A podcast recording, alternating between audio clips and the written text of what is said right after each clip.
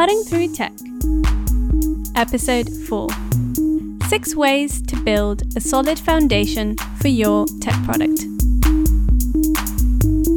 Welcome to Cutting Through Tech, the show all about technical strategy for women leaders today.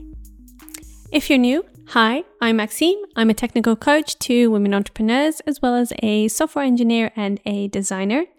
And if you've already been listening to the show for the last few episodes, welcome back. You're tuned in to season one, where we are going through all the foundations of running a solid tech project. So, you might be looking to create a website or an app, not you yourself, but for your business. Uh, you probably will be looking to either hire an engineer or contract out a team who can develop something that your business needs. But really, there is a, it's a little bit like there's a right way to do it and a wrong way to do it. Probably not completely set in stone, but I'm here to walk you through what mistakes to avoid and what types of processes you can add in that should hopefully get you extremely clear and prepped so your project runs smoothly. Last time on the show, we had a chat about customers because at the end of the day, customers are key to the success of any business technical or not. And it was a quick episode. It was one that probably all of you are very familiar with. And I figured it was worth adding in because it's part of the process and always worth repeating. But today we're taking it a step further with validation. So, all of the thinking so far around business strategy and customers will really hit home in today's episode. You've got a strategy, right? You know exactly what project you're undertaking for what purpose in your business. You have time and budget set aside, you have a clear goal that you'd like to get to, a return on investment, and it matches your company's vision and mission. Now, you've also really honed in on your target customer. You know who it's for, what problem you're solving, and why you are the one to bring it to the market, and why they would be over the moon. Now, the next step really is to just go and build it, right? Mm, probably not. This is what I touched on on episode 1, and to be fair, I may have shortened the time frame a bit there by almost making it seem like someone has an idea and then rushes out and like grabs a dev in the middle of the street and says, "Build this for me." Um, not quite, right? I would say this is probably the stage that most people end up at before they go into what I call execution, right? They think they are clear on what they're making, why, and for whom, and now it's just about getting it sorted, getting it built. I would argue actually there is a lot of validation that you can still do before you reach that point. And whilst it may seem time consuming, it actually saves you a lot of time and in return money in the long way because validating your idea whilst it's in development is extremely expensive. It takes a lot of time to write good, solid code and to then find out that maybe a third of the product was actually not what you needed, which means you've wasted a third of your time as well as your budget. So, what I would suggest here is to move that validation process right ahead. Now, what are you looking to validate? And like you said, you're probably busy, you're running your business. So, this is actually a perfect task that you can do together with the team that you've got in place. Or perhaps you might actually want to hire someone who can create materials, surveys, documents, and is skilled in putting out marketing materials online in order to do this kind of validation.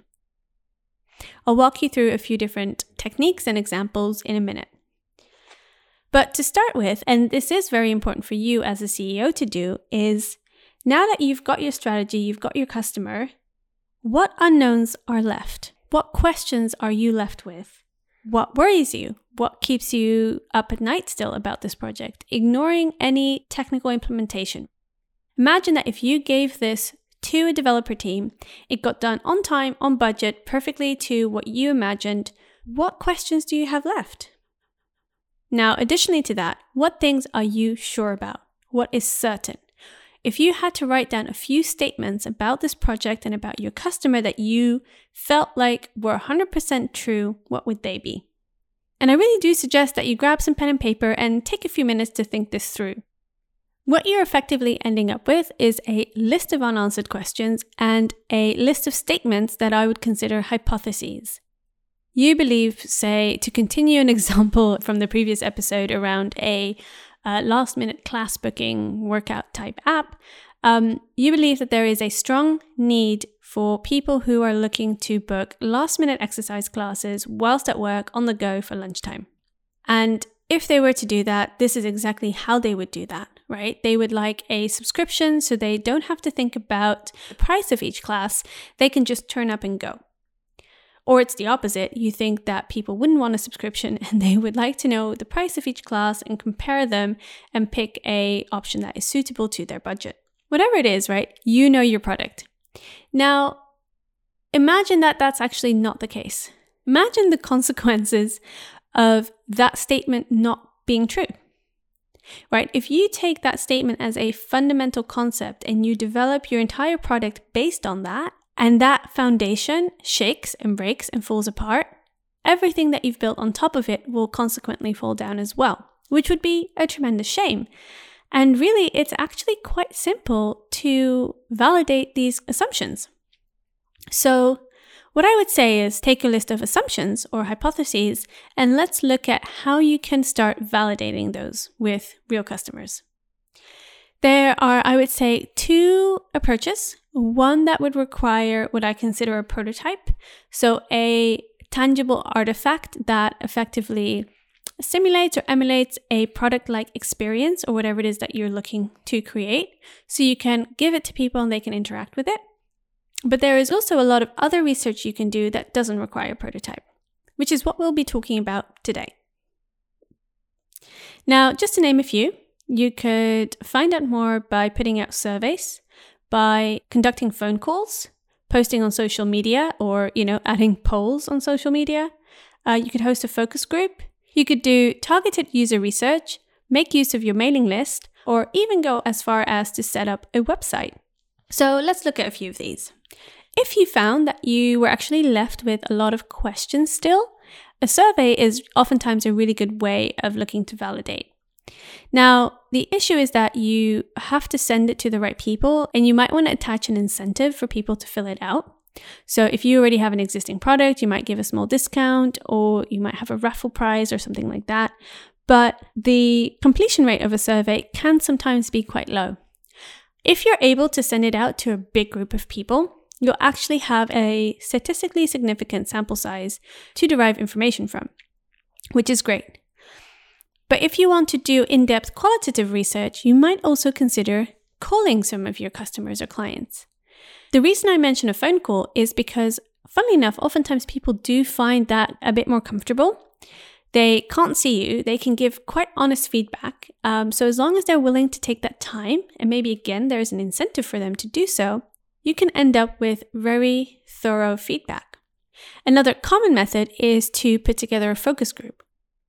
This is similar to the phone call method, but in person with a few people, so it's a smaller size than the survey. And as such, it falls again in a qualitative bucket where you get hopefully thorough feedback with opinions that deepen your understanding, as opposed to a large sample set with statistically significant quantitative research, which is a survey route.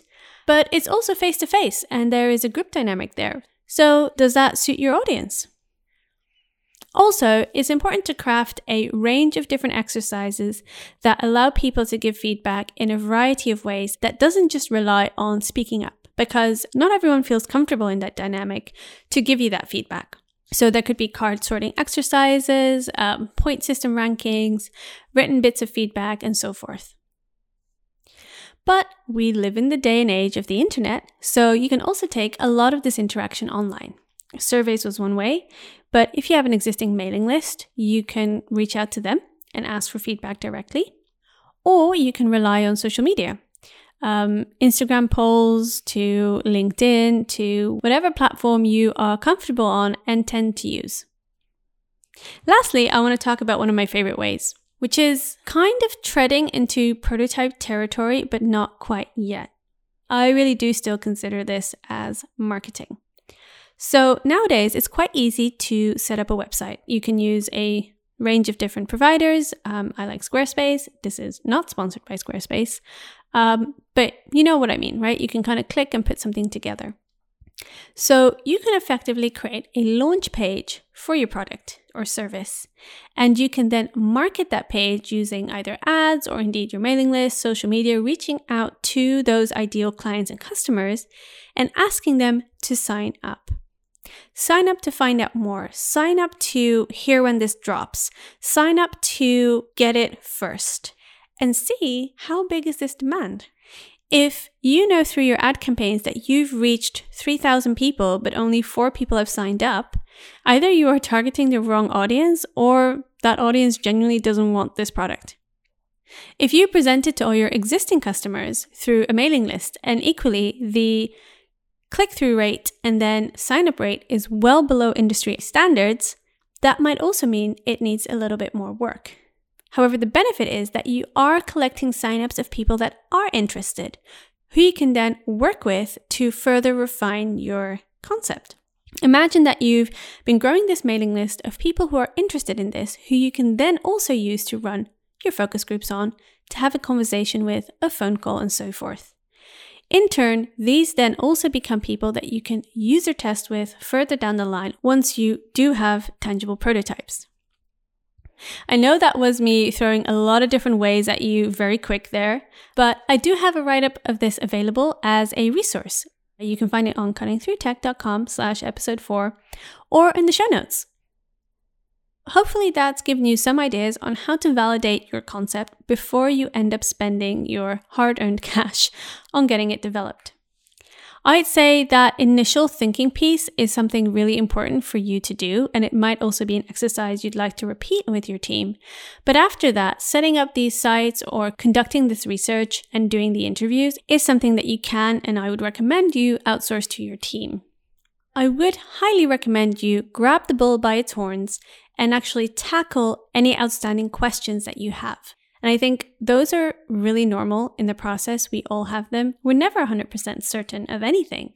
And the best way to learn more is by trying it out. And I know that many people follow this approach. There's nothing new about that. But what I've noticed is that oftentimes in technology, people feel hesitant to do so because they feel like they need a tech team or a set of developers in order to do this. And really, what I'm here to tell you is that you don't. There's so many ways you can test your concepts without needing to write a single line of code. Well, that's it from me today. How about you? I would love to hear from you. Drop me a note on maxime at cuttingthroughtech.com because what's going on? What are you excited about? What are you working on? Has this podcast inspired you to create any tech asset in your business?